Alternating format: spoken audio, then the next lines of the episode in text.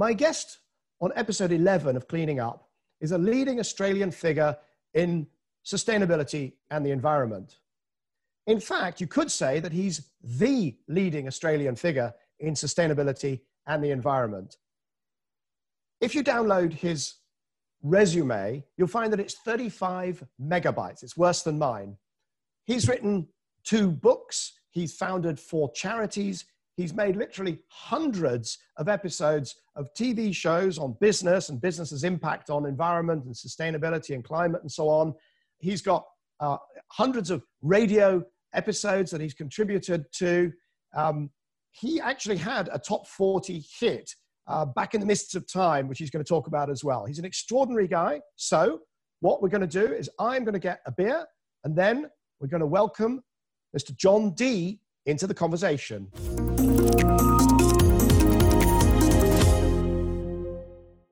So, Jon, I promised that I'd get a beer. As you can see, I've got myself a Foster's.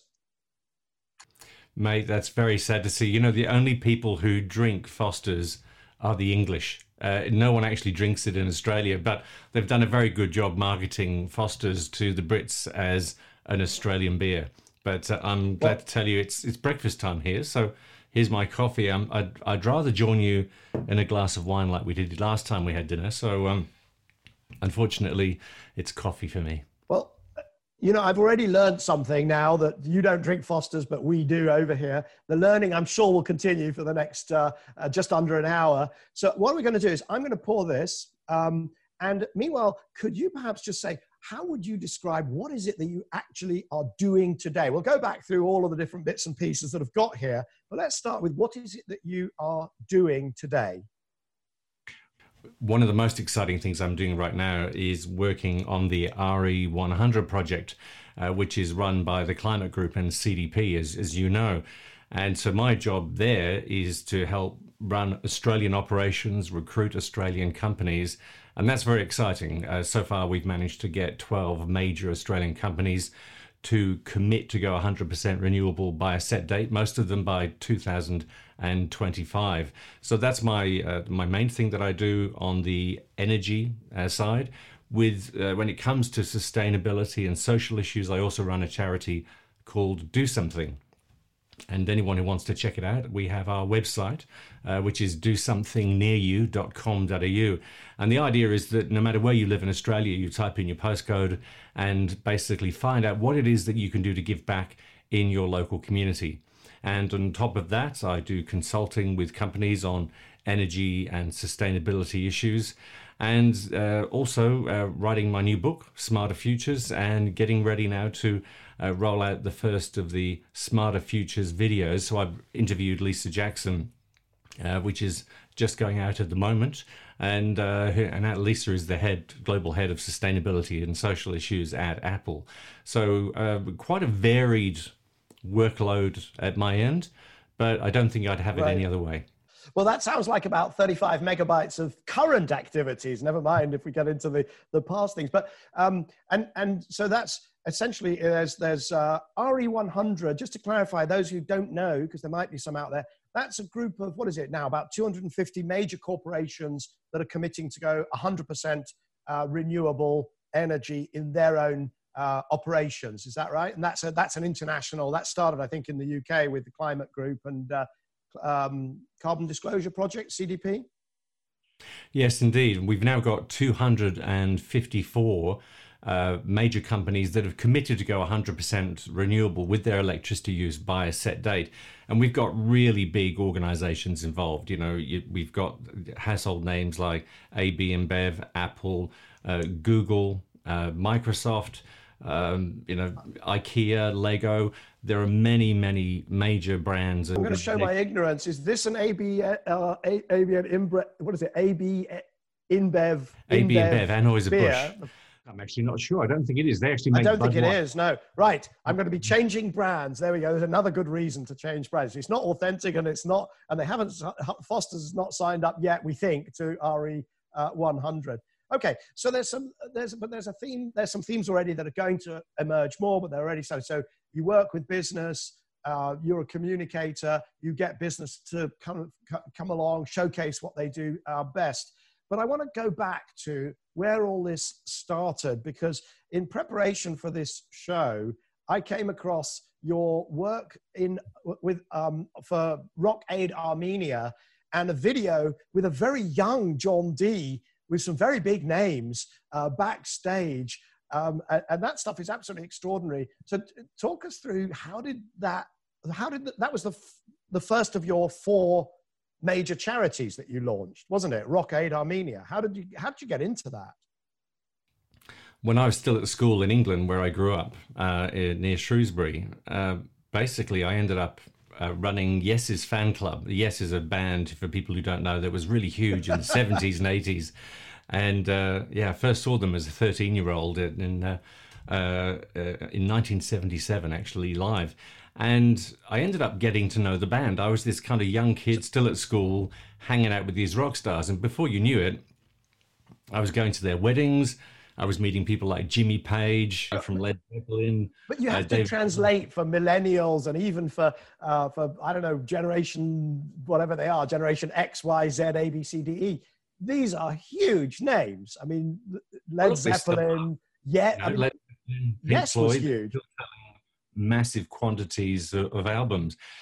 And you know, if they were to tour live, uh, they would, you know, they'd be selling out stadiums like they used to.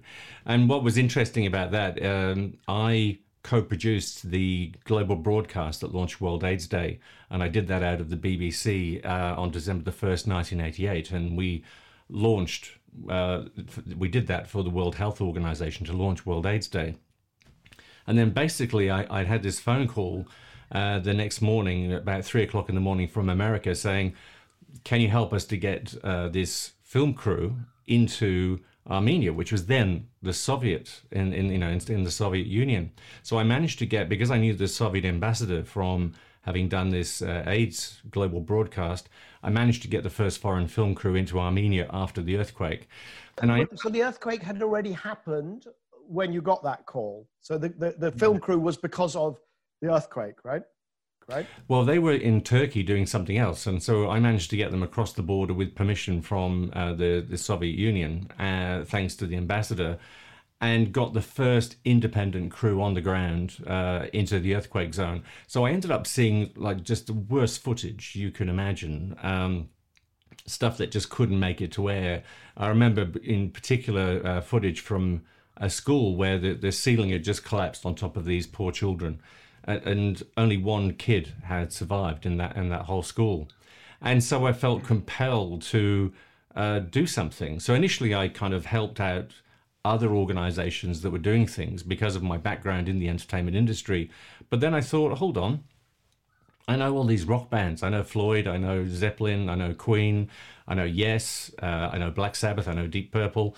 Uh, no one's ever got those guys together. So I called up David Gilmour explained the idea. Turns out he had an Armenian friend, and he said yes. And he said, "What song are you looking at doing?" And I said, "Well, Smoke on the Water." And he said, "Oh, does it have to be?" And I said, "At least you can play it. You know, it's the easiest uh, easiest guitar tune to play." And then I called Brian May from Queen, and he said yes. And I realized once I had uh, David Gilmour and Brian May, I definitely had a charity record on my hands that uh, could could be a hit. How old were you at this point? So I was 24 at the time when I did that. 24, okay. And uh, but I ended up with the guitar players from Pink Floyd, Queen, uh, you know, Deep Purple, Black Sabbath, and Rush. Uh, Jimmy Page couldn't do it from Led Zeppelin because he was overseas. Uh, but I ended up having, you know, a, a, real who's who of guitar players, singers, and and drummers. And look, he, Bryan Adams at that time was number one in, in 13 countries and he you know he literally swung by the studio one day and we said well do you want to sing on it? And he said which verses and we said well we've already recorded the verses. How about you do backing vocals? So we had this number one superstar and we could only squeeze him in on backing vocals. But the good news is we ended up having um, a top 40 hit in the UK with that. The album uh, was even way more successful.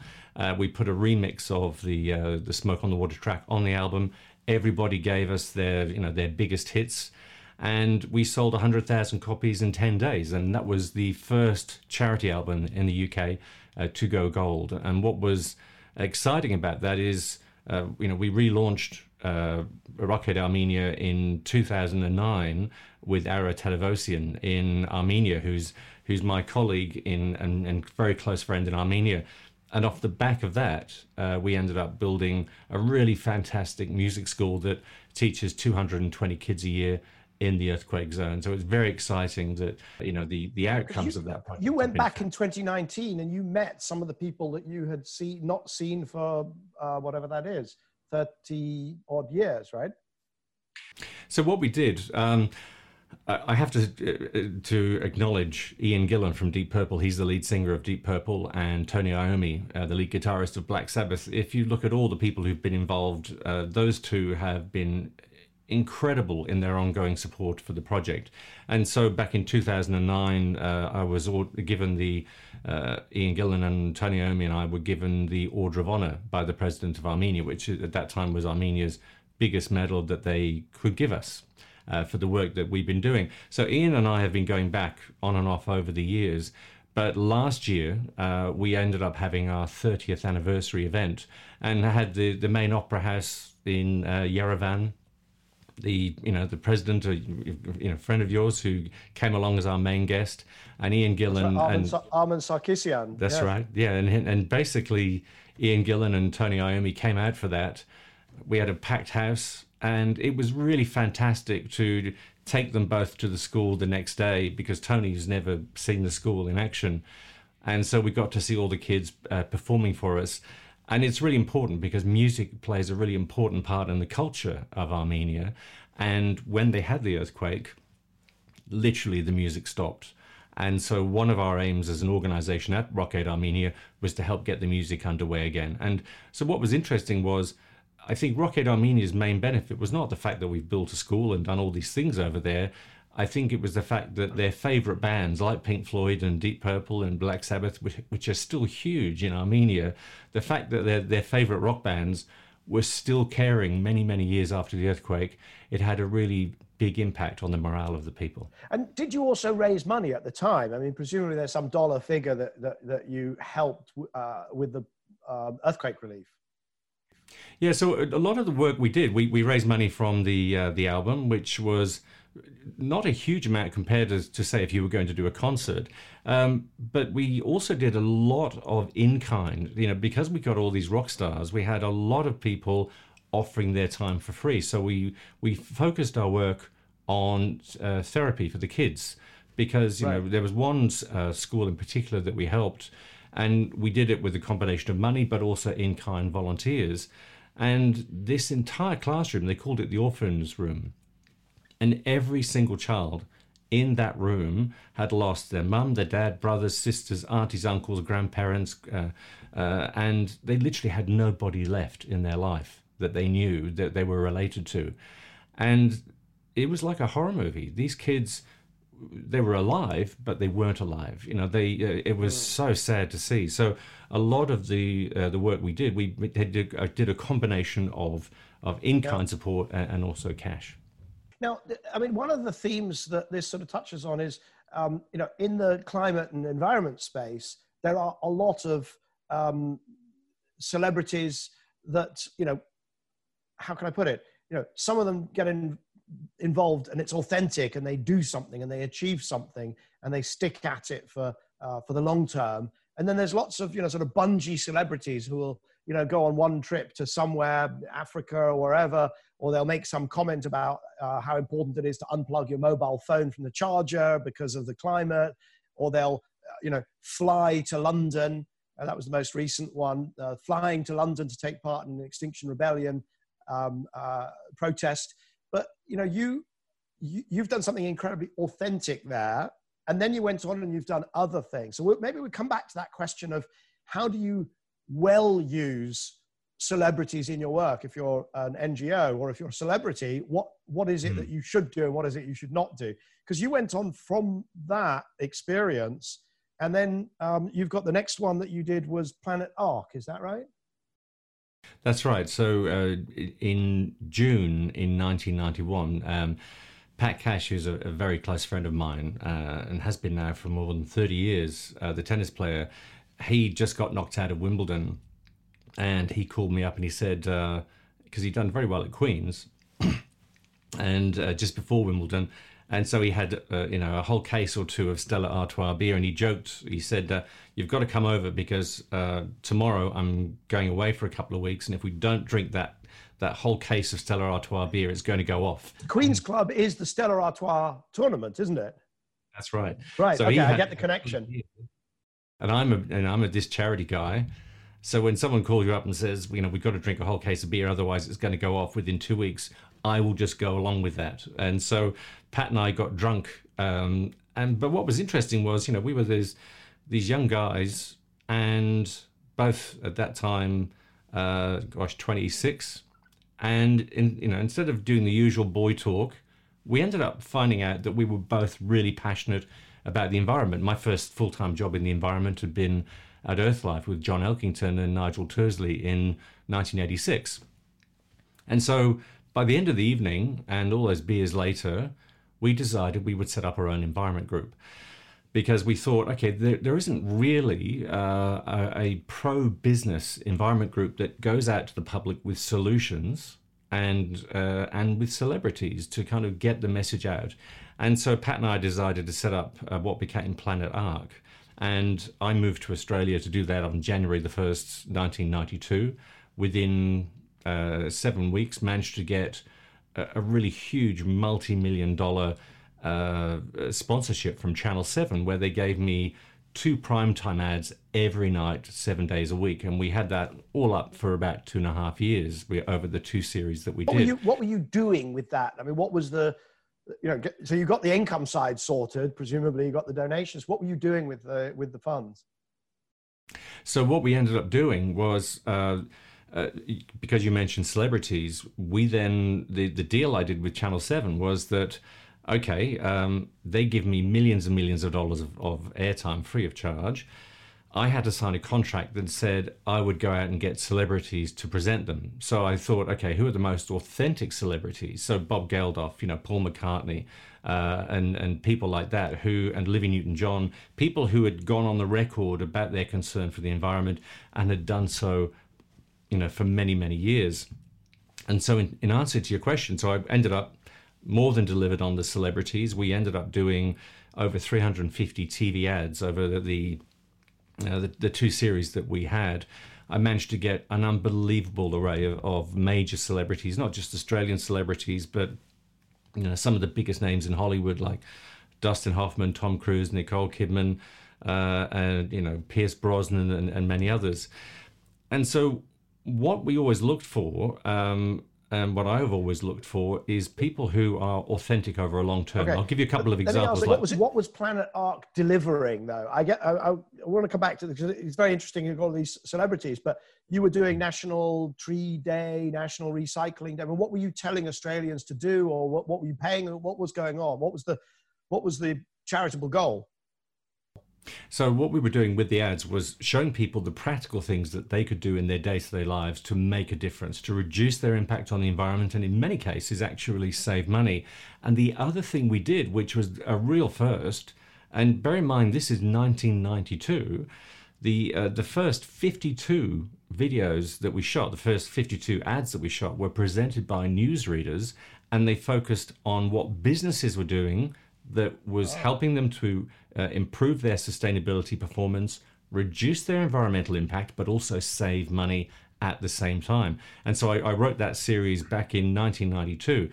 Um, and so with the celebrities part, Channel 7 wanted us to get celebrities to go out with positive messages to show people the practical things uh, that they could do.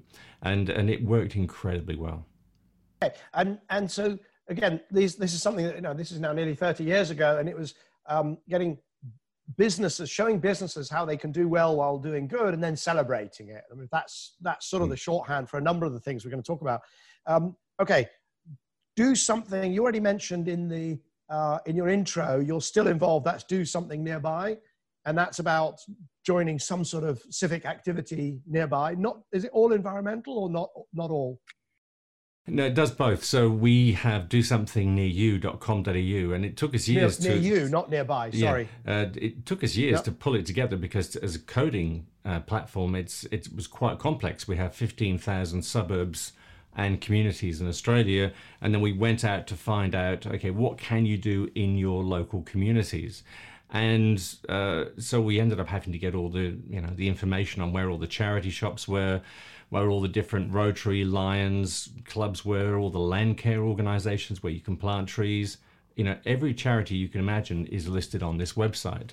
And so it basically is about getting people to give back and do good in their local community because I think as society has developed, we've become very self centered as people. And in Australia, in particular, one, one of the things that, one of the reasons I moved here was every Australian I'd ever met in the UK always helped other Australians when they were out of a job or uh, you know, so if, if you didn't have a job, you still went out to the pub with your friends, and everyone else would pay for your beers, everyone else would pay for your food. And then when you got a job, you were expected to do the same. So I really like the fact that people looked after each other. And so do something near you is about trying to encourage that kind of approach where we look after each other a bit more and where we can volunteer and, and give back in the community. Just one thing I would like to finish on, though, just very quickly, was your earlier question about celebrities. One of the things we found, and I think this is important for anyone who wants to use uh, celebrities, the people we got had long term commitment. So, you know, um, I mentioned Olivia Newton John. We started National Tree Day together uh, in Australia and we fronted that for the first 10 million trees that got planted. Olivia had planted 10,000 trees in her home. Uh, you know, we had Pierce Brosnan doing ads for us, and Pierce, you know, back then and still to this day, is a very uh, eloquent and well-spoken advocate uh, for environmental issues. Uh, same with Pat Cash. You know, Pat, ever since he won Wimbledon, has has been a very good advocate uh, for the environment and and seeks out information to educate himself. Uh, so when he's giving interviews, he you know he's, he's he's he's giving the right information. So we always went out to get people who had genuine empathy for the issue, and I always joke that the people you want to get to front your initiatives. You know, you should. Uh, they should be able to have a 24-hour flight from Australia to London, arrive totally jet lagged, and if they had a TV camera put in their face, could still answer the questions about the campaign that they were fronting because they they know it you know from the heart and they know it factually as well. And and you want to have people who aren't going to embarrass you either uh, you know so you don't want to link up with any celebrities who might have any drug issues or something like that especially with all, all the work you know we did with kids. So we needed to take that into account uh, when we were doing that. But what about the question of um, you know these people every single one that you've mentioned has an incredibly damaging lifestyle in terms of the environment. I mean, they're all flying everywhere. They've all got huge homes. They've got swimming pools. They've got, and you know, they're not, they're not going to not do those things, right? So, and and uh, so, how do you deal with that from a reputational perspective as somebody who works with them? Um, you know, is it okay to say, oh well, they bought offsets, so that's fine? But you know, not mm. everybody can just have that fabulous lifestyle and then buy offsets. Not everybody in the world. There's eight billion of us. Look, at the end of the day, celebrity uh, culture is a really huge thing in society. And so, what I think we need to do is recognize that. That's just a fact of life. But uh, if you look at the broader population, you know, as in, with the billions of people who now live on the planet, um, a lot of them look up to celebrities. And if you are able to have those people advocate for things that we can all do, uh, and also, you know, celebrities can also use their clout to advocate for things like green cement, green steel. Uh, it doesn't have to just be things you can do in the home that uh, some people might see as token. And so the fact is, we are where we are with regards to the lifestyles of, of uh, well known celebrities. But a lot of those celebrities I know do whatever they can to minimize that impact, you know, through offsets, uh, you know, and by planting huge numbers of trees themselves. Uh, you know, there's a number of people I know who go out of their way to make sure that where they have had an income, say with a, a, a tour, a music tour, uh, they've gone out and planted tens and tens of thousands of trees uh, just out of their own pocket and without telling anyone. So, you know, a lot of the people who do that kind of thing, you know, tend to be quite authentic as they as much as they can. But I think the when they go out there and talk about these issues, they put them out there in the media. It makes it a lot easier for politicians and businesses to then enact those in you know action on those environmental issues and when you have celebrities doing that um, the knock-on effect is far bigger than any impact they have in their life. You know, so for example, with you and I, we do a lot of traveling internationally, but if you look at the environmental results that we bring about through the sustainability advocacy that we do, uh, the impact we have results-wise far outweighs any impact that you and I have from the traveling that we do. I, I um, not you won't be surprised. It's something that I've thought about a lot and I've discussed a lot. And I'm very open about. Uh, so, for instance, for many years I didn't buy offsets because I thought, well, why are we focusing on, let's say, my flights? Well, if we take my life as a whole, the work I've done on renewable energy, the work I've done with investors, changing the flows at an absolutely grand scale. You know, I mean, uh, Bloomberg NEF um, subscribers have invested literally, literally trillions of dollars now in, in renewable energy and other, but you know, and I've had a tiny weeny effect, but on a very big number. But when it comes to celebrities, first of all, I'm not 100% I'm sure I've reached the right sort of conclusion. I now do buy offsets. Um, but when it comes to celebrities, I suppose the concern I have is that you have a system which fundamentally is telling people um, that these are the people whose lifestyles you want to emulate and not just these particular ones that are t- buying offsets but all of them you know you should just want to fly around you should want to be on a permanent holiday you should want to you know be perfect on instagram in front of swimming pools and in hotels and jet skiing and on quad bikes and etc etc and it, it's sort of you know if we all actually achieve that lifestyle even if we all tried to buy offsets there would not be enough offsets so mm. there's something, I mean, isn't there something that's just at a structural, systemic level got to change? Look, I mean, if you think, if you uh, look, the kind of celebrities I've worked with uh, tend to be very authentic. They're not the kind of uh, the Instagram crowd that uh, you know that do tend to be a bit vacuous. Um, you know, uh, but I think the the key thing that we need to bear in mind that the number of celebrities is quite small uh, when you compare them to the overall population. And what we've seen with COVID is, I think, a you know a lot of these celebrities have given interviews saying they've actually really enjoyed not having to travel. You know, for example, um, I came back from Colombia for one tree per child. Um, uh, the start of, of March. I haven't traveled since, and I have really enjoyed it. The fact now that you know we're doing these kind of interviews and all our meetings are being done now with zoom or skype or teams a, lot of us have realized we didn't have our balance right. And so if we have to look at what is one of the positive things that's come out of uh, covid if you could say that because it's so awful um, is that it's actually made us rethink travel. And so it's going to be very interesting to see what the long-term impact on this is on the travel industry. I mean we all will need to travel for work and see family but a lot more people have got used to this kind of communication where we're talking to each other, and as, as internet speeds improve, as bandwidth improves, as computers and cameras improve, um, you know, we'll be doing a lot more of this, and in a short space of time, we'll have we'll be doing this where we'll see each other in 3D you know, um, instead of on a screen like we're seeing now. So I think there's going to be, I think for a lot of people, they actually like the fact they're not having to travel and have such a big impact. And the fact that we've all been made to stay in our homes, it's made us rethink what kind of world we want. And so I think there's been some very good debate off the back of COVID about what do future cities look like yeah. and how do we engage with each other and yeah. how do we reduce that impact with, without without question and i think the, the uh, how sticky these behaviors are going to be and in fact whether this sort of conversation uh, eats into telephony because I now have Zoom calls with complete strangers. Normally, I'd have said, let's have a phone call. Now I have a Zoom call. Whether it actually reduces the amount of conferences and in person, I, I, mean, there's some big open questions. I, I like your optimism. I just, you mentioned one tree per child. That's the fourth of your big charities. Tell us what it is. It's about planting trees, lots of trees, lots and lots of trees. And then I want to move on to your media activities, your, your sort of non charitable um, you know hardcore media activities. Yeah, so One Tree Per Child, again, um, you know, Olivia and I fronted National Tree Day for the first 10 million trees. I think it's up to 25 million trees now. Uh, and Planet Ark are running that. And that's great to see that that is just every year there's a million new trees uh, going in the ground. But what we realized was that uh, there's only, on National Tree Day, the local councils who provide that support for schools can only uh, provide so much support to local schools.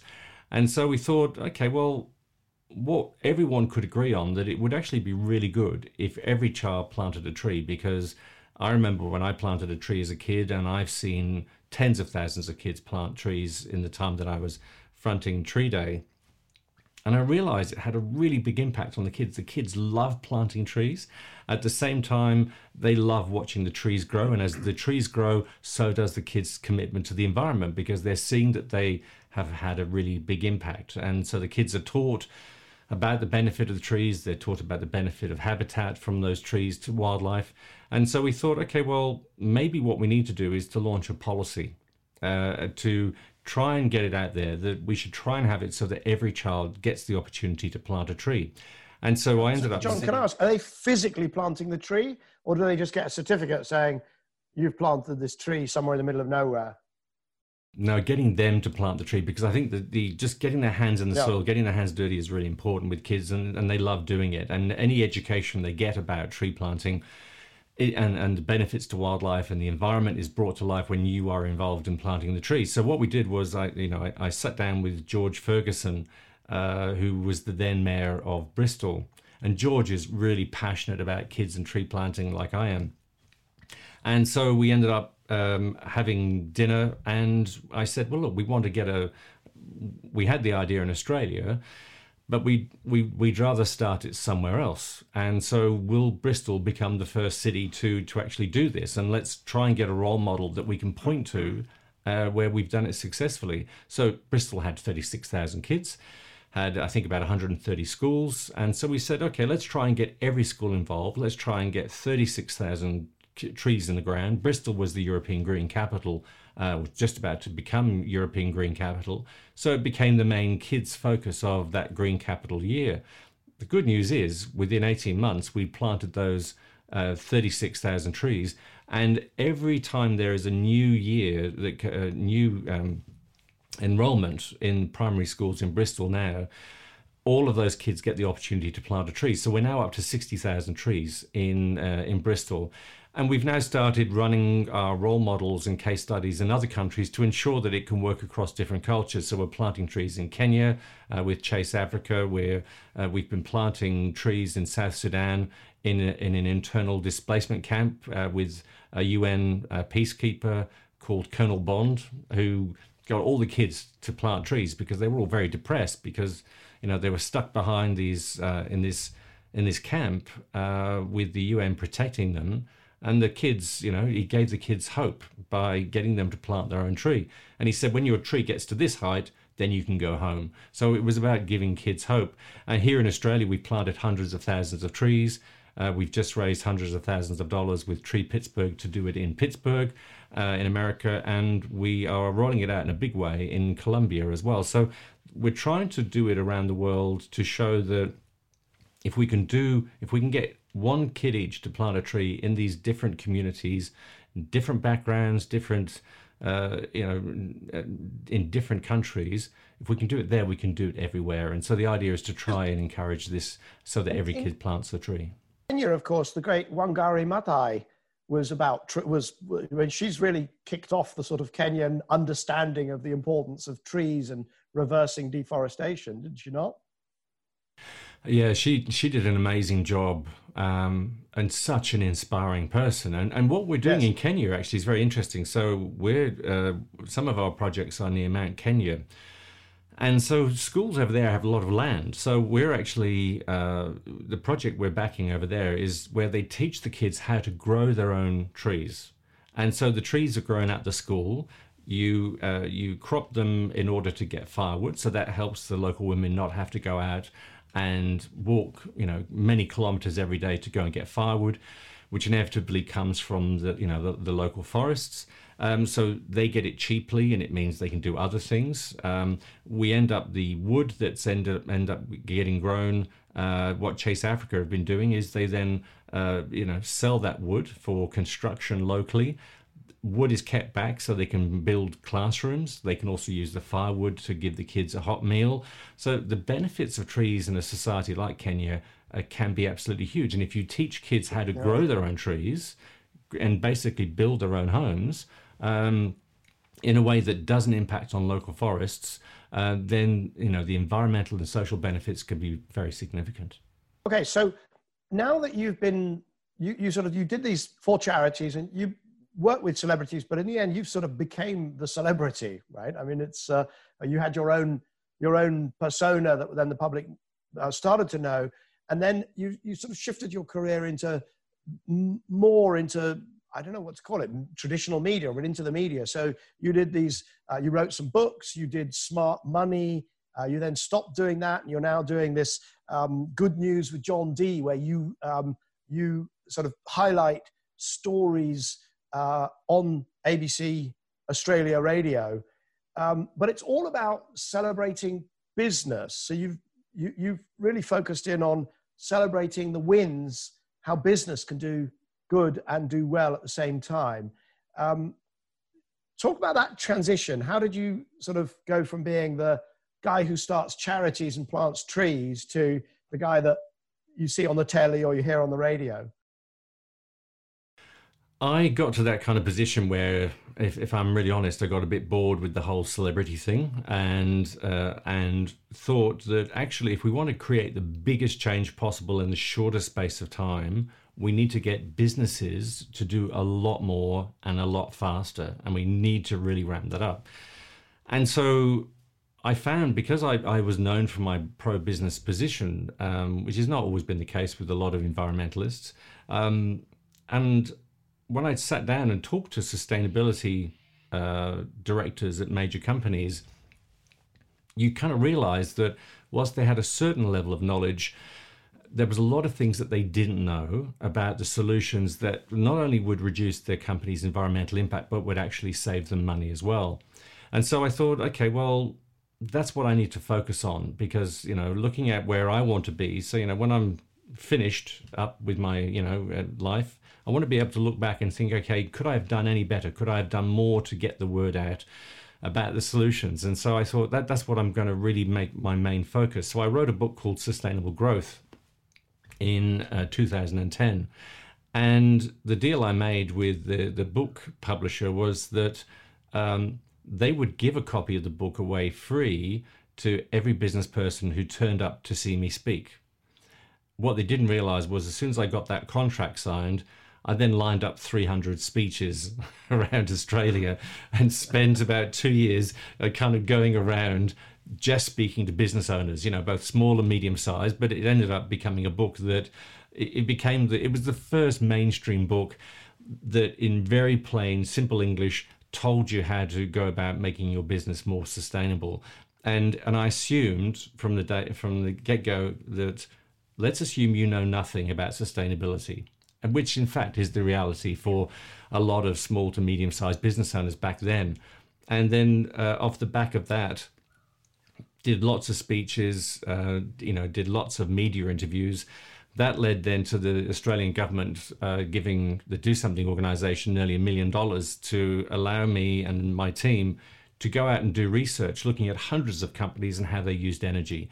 And so that led to a book called Energy Cut.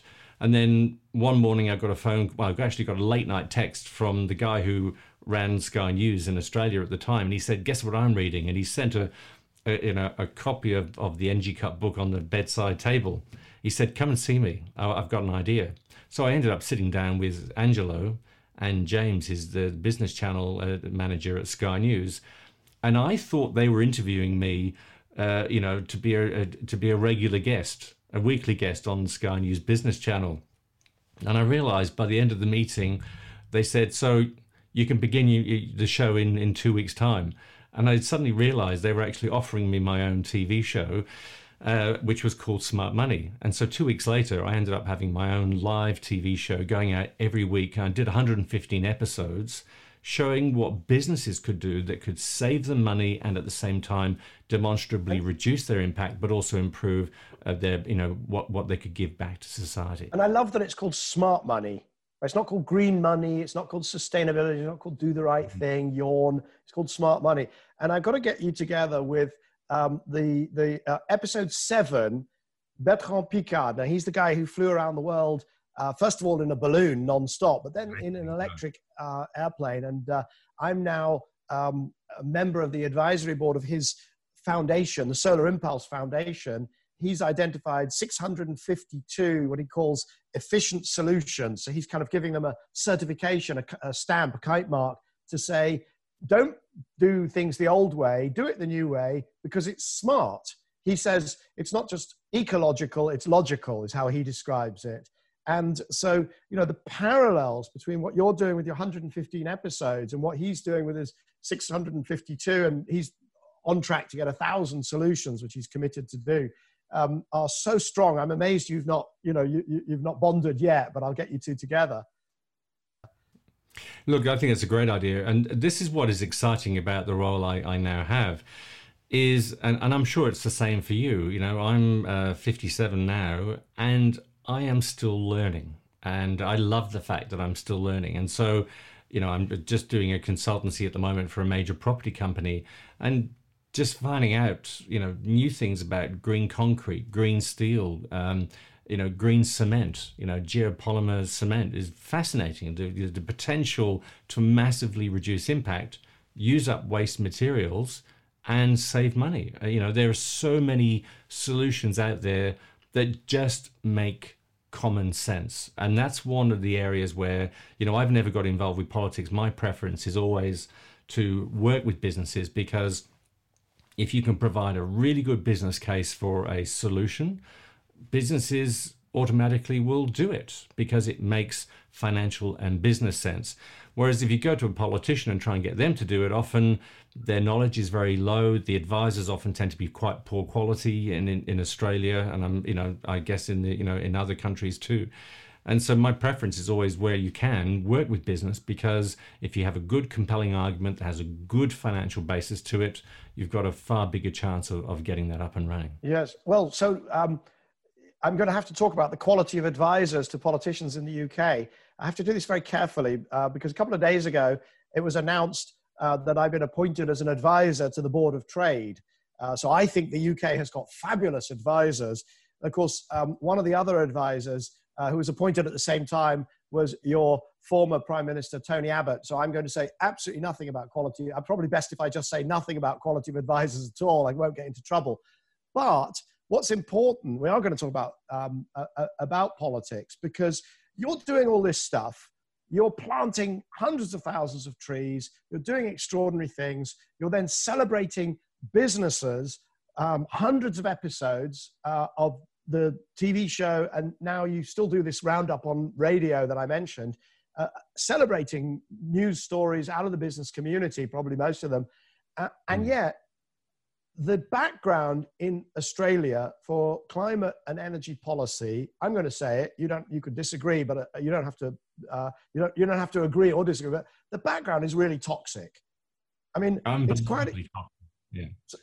It, sorry. It, it's, Sorry? it's unbelievably toxic. What is interesting? Toxic. Yeah, it's it, it, it and, beggars belief, right? It makes no sense. So you have um, you have a political party, and look, and I'm not politically aligned with anyone. I've made it uh, my point of doing that at a federal level. This is the national level. Um, the Conservatives have almost worn, a, worn it with a badge of pride with their scientific ignorance, and they define themselves by what they're against. They say they're pro-business, but when you look at the decisions they're making, it does. It's not actually good for the long-term health and sustainability of Australian business and Australian society. And so there's they've actively taken part in denial of the climate science and uh, and acted in ignorance of science. Full stop. And so what is interesting though, and to balance that off, some of the best people politically doing things are at the state level and the local level. And that's where the politics gets out of it. There are some great people in the conservative side of politics at the state level. Matt Kean is a good example, the environment minister uh, in New South Wales for the government here. Uh, he's a liberal, which is uh, in your in in the UK. That's the Conservatives. Absolutely, that's right. Fantastic. So an Australian liberal is actually on the political right. Would be a Conservative in in the UK system. Yeah. That's right, and so you know he's been fantastic. The um, uh, you know the, the, premier of South Australia has carried on the fantastic renewable um, policies that were implemented by Labor at the state level in South Australia. If you look at Victoria, Lily D'Ambrosio, the energy minister there, is absolutely fantastic and has had some great advisors around them. So it's at the, the, the federal national level where things have really fallen over, and there's been this ridiculous argument, you know, over renewables. And you know, when we had the last election, you you actually had the current prime minister of Australia saying electric cars will ruin your weekend. You know, because uh, weekends will will be banished because of electric cars. I mean, it was really ridiculous stuff. And so, um, you know, anyone who's driven an electric car will know actually, um, you know, the issues of long distance and fast charging uh, are being overcome and the prices are coming down. And the crazy thing, this anti electric car policy that the government took to the last election made no sense because if you go on the autobahns in Germany and, and other major motorways in Europe, about half of the fast chargers are actually made in Brisbane in Australia by a company called Tritium. It's created hundreds of jobs. And yet we had a government that were actively acting against the interest of these new industry jobs, which makes no sense. And so we're amongst the best in the world. Same goes for things like green cement. Uh, Wagners in Queensland have a geopolymer cement that um, is absolutely fantastic. It can re- replace most cement that is currently being used, performance wise, just as good. So I think that a lot of the toxic debate that's gone on has undermined really good innovative businesses in Australia that have the potential to be world leading, uh, you know, creating jobs at a massive level. And uh, and I know we're going to talk about this later with Sun Cable. Um, Australia has got the potential to really take advantage of the renewable energy economy. Uh, you know, not just for Australia, but also for exporting it too. Yeah, and and you know, just for those who might be watching this but are not familiar with the sort of uh, with the uh, the energy debate in Australia. This is not knockabout. I mean, this has real consequences, you know. And I find it inexplicable. When you have Australia and you've got you've got cheap coal, you've got cheap gas, you've got you've got so much sun, you've got cheap wind, you've got uranium, you've got I mean, literally every single energy resource you could possibly want, whichever ones you agree with or disagree with, you've got them all.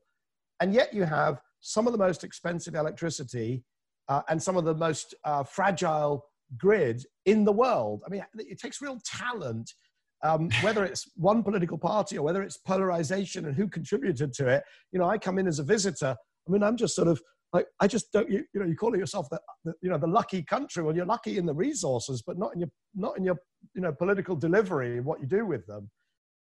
Yeah, look, I'll give you a good example of just how stupid it is. So we have this huge gas resource, and we used to have really cheap gas.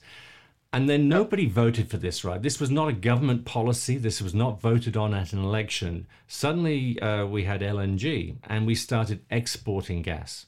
Now, someone, and it wasn't. In a, in a very big way, right? It, we are the biggest exporter of liquefied natural gas in the world. What is crazy about this is what has the outcome been? Has it been where we're getting billions of dollars a year no, we're not. We, we probably get more money from beer royalties than we get from the gas that we're exporting around the world. What we have got is a doubling of household gas prices because we're being told that, oh no, you have to, as Australians, for Australian gas, you have to pay the international price because our politicians were stupid to not put in place a, you know, a domestic reserve to ensure that our right. businesses kept having cheap gas. And so we're in a position where overseas companies that are competitive to Australian companies can buy Australian gas cheaper than Australian companies can. And uh, you know, the, the, as I said, the price of, of, of gas in the domestically has doubled. So we've, you know, prices have dramatically gone up. A lot of businesses have gone out of uh, have got out of business. People have lost jobs. Um, and as you say, it takes a really special skill to screw up something uh, like that. It's not in- the solution to this, right? Because in the in the aftermath of COVID, the solution to this surely is is what's called the gas-driven recovery. We'll just, we'll all we have to do is drop is do something to drop those gas prices, and and then we'll have a big recovery from COVID. Isn't that isn't that a great isn't that a great solution?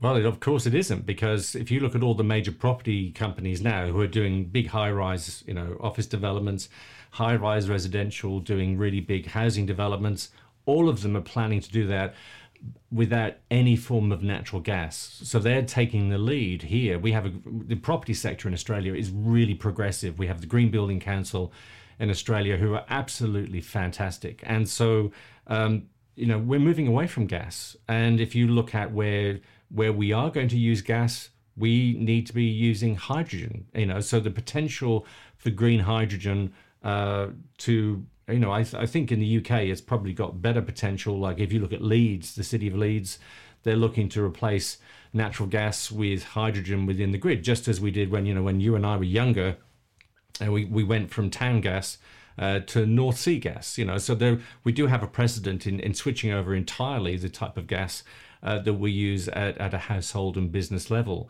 And so it makes sense to be thinking about creating green hydrogen um, and using that where you can, but also um, exporting it. You know, liquefied hydrogen, uh, and also you know putting using hydrogen for exporting products. There's there's, there's just huge opportunities uh, within that space, and, and in fact, Arup in the UK are doing some really interesting stuff on that whole issue of how do you use hydrogen within the economy. I think some bits of that have been overhyped. I, I can't see hydrogen cars ever taking off. I think electric cars are far further along and just make more sense. Um, but I think you know there's certainly a lot of uses uh, for hydrogen within a hydrogen economy. Absolutely, and of course, I raised the question of the gas-driven uh, recovery. In, in fact, um, the last thing that I did um, that involved uh, um, you know, talking to uh, Australian Australians was with the Energy Efficiency Council, another great sort of association of business interests. And actually, that brings me to you know one of the last things I want to I want to um, raise with you, which is um, business seems correct me if I correct me if I'm wrong to have really stepped up in Australia in those vacuums. You talked about the states, and I give credit; the states have stepped up, but also business has stepped up um, and is filling some of those gaps. Um, those hydrogen plans, they're not really being promoted primarily at the federal level. They're being promoted primarily from a bunch of businesses and investors, in my experience. Is that have I got that right? Is business filling the gap? Yeah. You have, and what's been interesting is we we've got a you know for an example of this is Mike Cannon-Brookes, a very wealthy billionaire who is the co-founder and co-CEO of the software company Atlassian. He's an Australian. Mike's worth you know billions of dollars. And so he has been a fantastic advocate for renewable energy. So he's part of RE100 and and you know you and I did an event together in Sydney where you were speaking and and Mike was speaking and I was hosting it. And as you know Mike is a, a very eloquent uh, advocate for the renewable economy. So what's been interesting is he's a supporter of Beyond Zero Emissions, which is the best think tank in Australia when it comes to looking at uh, what it, what does the renewable energy led economy. What does it look like? What is the benefit to business? And they've come up with a, a 1 million job plan over five years to look at the different ways in which renewable energy can bring down energy costs uh, to help businesses to look at how can we retrofit ho- homes to be energy efficient, to have solar on them, to build social housing in a, in a green way. Um, you know, they've come up with a lot of ideas for businesses on green aluminium, green steel. Um, you know, if you look at all the opportunities we have with all the solar and wind in Australia, you know, we can be making this stuff here and adding value instead of just shipping it offshore and let someone else add value to it. So there's been a lot of business focus on how can we do that here better in Australia. And Mike has also involved with Sun Cable, and this is really interesting for Australia. We're trusted as um, as a country where if you place an order with us for a certain type of energy, you will get that energy guaranteed. You know, we're politically very stable and we're very good at delivering uh, energy to other countries. So Sun Cable is a project that Mike has put money into. Andrew Forrest has also put money into it. He's another billionaire in Australia. The idea is to create a 10 gigawatt uh, solar farm, uh, then basically pipe that energy to a huge battery that's far bigger than anything that's been done to date in Darwin at the top of Australia, and then you know with a high voltage uh, direct current uh, cable four and a half thousand kilometers of that all the way to Singapore. The idea is that, you know, here in Australia, this project could provide 20 to 25% of the power for Singapore. And if you can do Singapore, you can also do Indonesia and you can do other cities in Australia. And that's all been led by business. Government has not been involved with that. But however, since businesses kickstarted that, since Mike has been talking about it and doing a brilliant job doing that, now it's got a you know priority status as a government project. So government are kind of following the lead of business. Um, but i think where things are, hopefully will move is that as those kind of projects prove themselves uh, and certainly renewables have shown that they can bring a downward pressure on uh, energy prices we need to get government policy working in partnership with business then we can really move. And the benefit to the economy the benefit to jobs uh, will be very, very significant indeed. And, and, that's what we all want. We want a, a better society, we want secure jobs, and one of the best ways to get out of this whole COVID economy situation that we have now, which has been damaging us so badly around the world, a renewable energy led uh, uh, you know, uh, recovery is absolutely critical. And I've written about uh, um, and spoken about um, energy, clean energy superpowers, you know, where you've got really cheap wind and really cheap solar, and they're either co-located or you can link them with a HVDC cable, you're going to have the cheapest clean electricity 70, 80% of the time. Um, and then you can, you know, you, you've got to figure out the other 20%, but the, but fundamentally the economics are clean and the economic, your, that energy system will be cheap.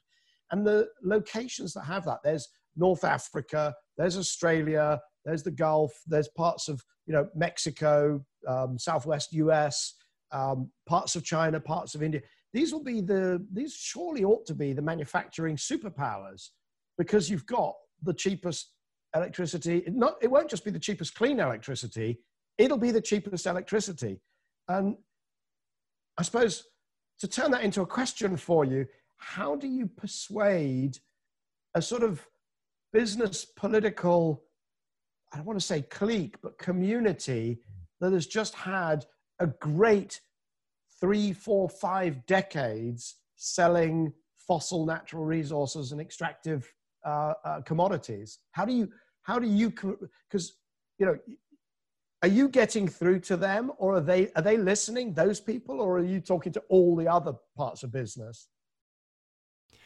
Look, I think you have to look at a really good example of a country doing this properly is the UK. You know, you've got the Conservative government over there who have uh, led the way on the phase out of coal fired power, doing a very, very good job on that in the UK.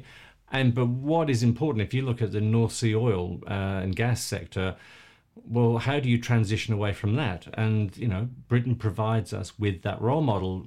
Britain, when it first started doing offshore wind, everyone was criticizing the UK, saying it's crazy, it's too over subsidized, this doesn't make sense. But if you look now at what Britain have done there, the Conservative Party have done an absolutely brilliant job on uh, on getting hundreds of those offshore wind turbines out there. It's created a whole new industry. Uh, so, you know, communities that could have collapsed post North Sea oil and gas have now got an alternative job. And, you know, and they found a way to get these very highly skilled people to switch over to offshore wind. What's exciting about that, as you know, is because it's had that government policy support major companies have now invested in even better wind turbines. So we now have a situation where some of these real mega turbines, just one of them can provide power to 13 to 15,000 houses per turbine. Now, if you think about, uh, you know, the uh, the opportunity for offshore wind around the UK is absolutely enormous, and you know, so the potential I think for uh, the exporting of that technology to places like Australia. You know, we could use offshore wind here, but we've also got this huge landmass. You know, we're, we're bigger than Europe here. And yet we've only got 25 million people. A lot of it is desert where you have non-stop sunshine and lots of areas where we have wind. So I think there is, um, you know, if, if, we were to do things in the way that the Conservatives have done with offshore wind and apply that to other parts of our economy, I think all of us would do well from following that lead. so I'm going to. That, that is fabulous to hear. Uh, it's very interesting to see, you know, the UK story sort of reflected through the eyes of of, of, of somebody, you know, from overseas. Um, because of course, you know, I see the UK almost, even though I'm a, you know, I'm a conservative and I, I should just love what you're saying, but I do see the UK almost as an accidental world champion. You know, we have done that those extraordinary uh, decarbonization of the we're shutting down the coal with huge amounts of uh, offshore wind, actually quite a bit of onshore uh, previously, and even solar. Um, but there, it's a bit patchy. There are still some things we need to work on. I don't want anybody to get the impression out there that this has been either, uh, uh, you know, across the board success on every sector, or that it was plain sailing and that everybody's happy with it and that there isn't pushback from segments of the Conservative Party or, in fact, of uh, broader society. But we are running out of time, and I actually think that that is um, that, that's a that's a whole separate um, show to ask the question: How come you know the UK without explicitly having this fantastic sort of political consensus that you might have in Germany or Denmark, we seem to have outperformed so magnificently on delivering. Um, it's been a, it's, it's, it's definitely, um, there's definitely elements of luck and there's elements of accident to it as well. Uh, but some things that we did right, the carbon floor price, shutting down the, the mandate to shut down coal, the offshore wind, and I think a big, big push into electric vehicles, which is going on um, currently. Um, I was just going to mention that, right? So if you think about the solutions, Britain has provided us with the best case study and role model for offshore wind. But then look at, you know, you mentioned electric cars. Let's look at Norway. Uh, last month, uh, two thirds of new cars sold in Norway were electric cars because they've gone and put in place the recharging infrastructure. They've made it easier for people to make that transition. Um, and so I think for every problem we have in every economy of the world, somewhere, some government or some business has come up with a solution that makes financial sense, it makes environmental and social sense.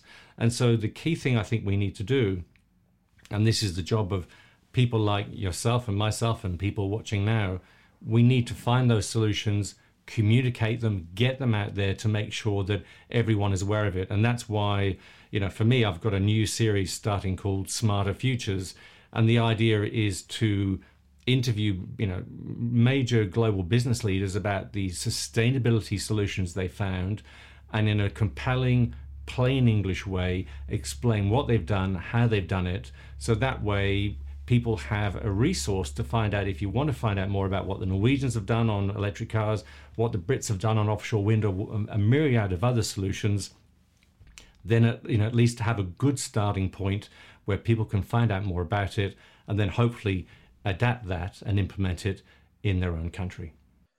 Jon, with that, I'd like to thank you. Uh, it's always a pleasure to talk to you. Uh, it's inspiring, it's informative, and it's fun. So I hope we can do this in person after COVID and the, uh, the pandemic is over. But I'd like to thank you for joining us today on cleaning up. Thanks, Michael. Thanks for having me. I appreciate it. So that was Jon Dee joining us from Australia, uh, founder of charities, media figure, communicator around sustainability and the environment. And his core insight that it is businesses that have to be engaged and their contribution to solving environmental problems has to be celebrated. Next week on Cleaning Up, we're going to get stuck into the heart of the clean energy transition. My guest is a real visionary. For well over a decade, he's been talking about what happens as photovoltaics, but also other clean energy technologies, other renewables, batteries, and so on, get cheaper and cheaper and cheaper until they pass through a singularity. He teaches at Singularity University. He's also a science fiction writer and a brilliant speaker. I'm going to really enjoy talking to Ramez Naam next week, episode 12 of Cleaning Up.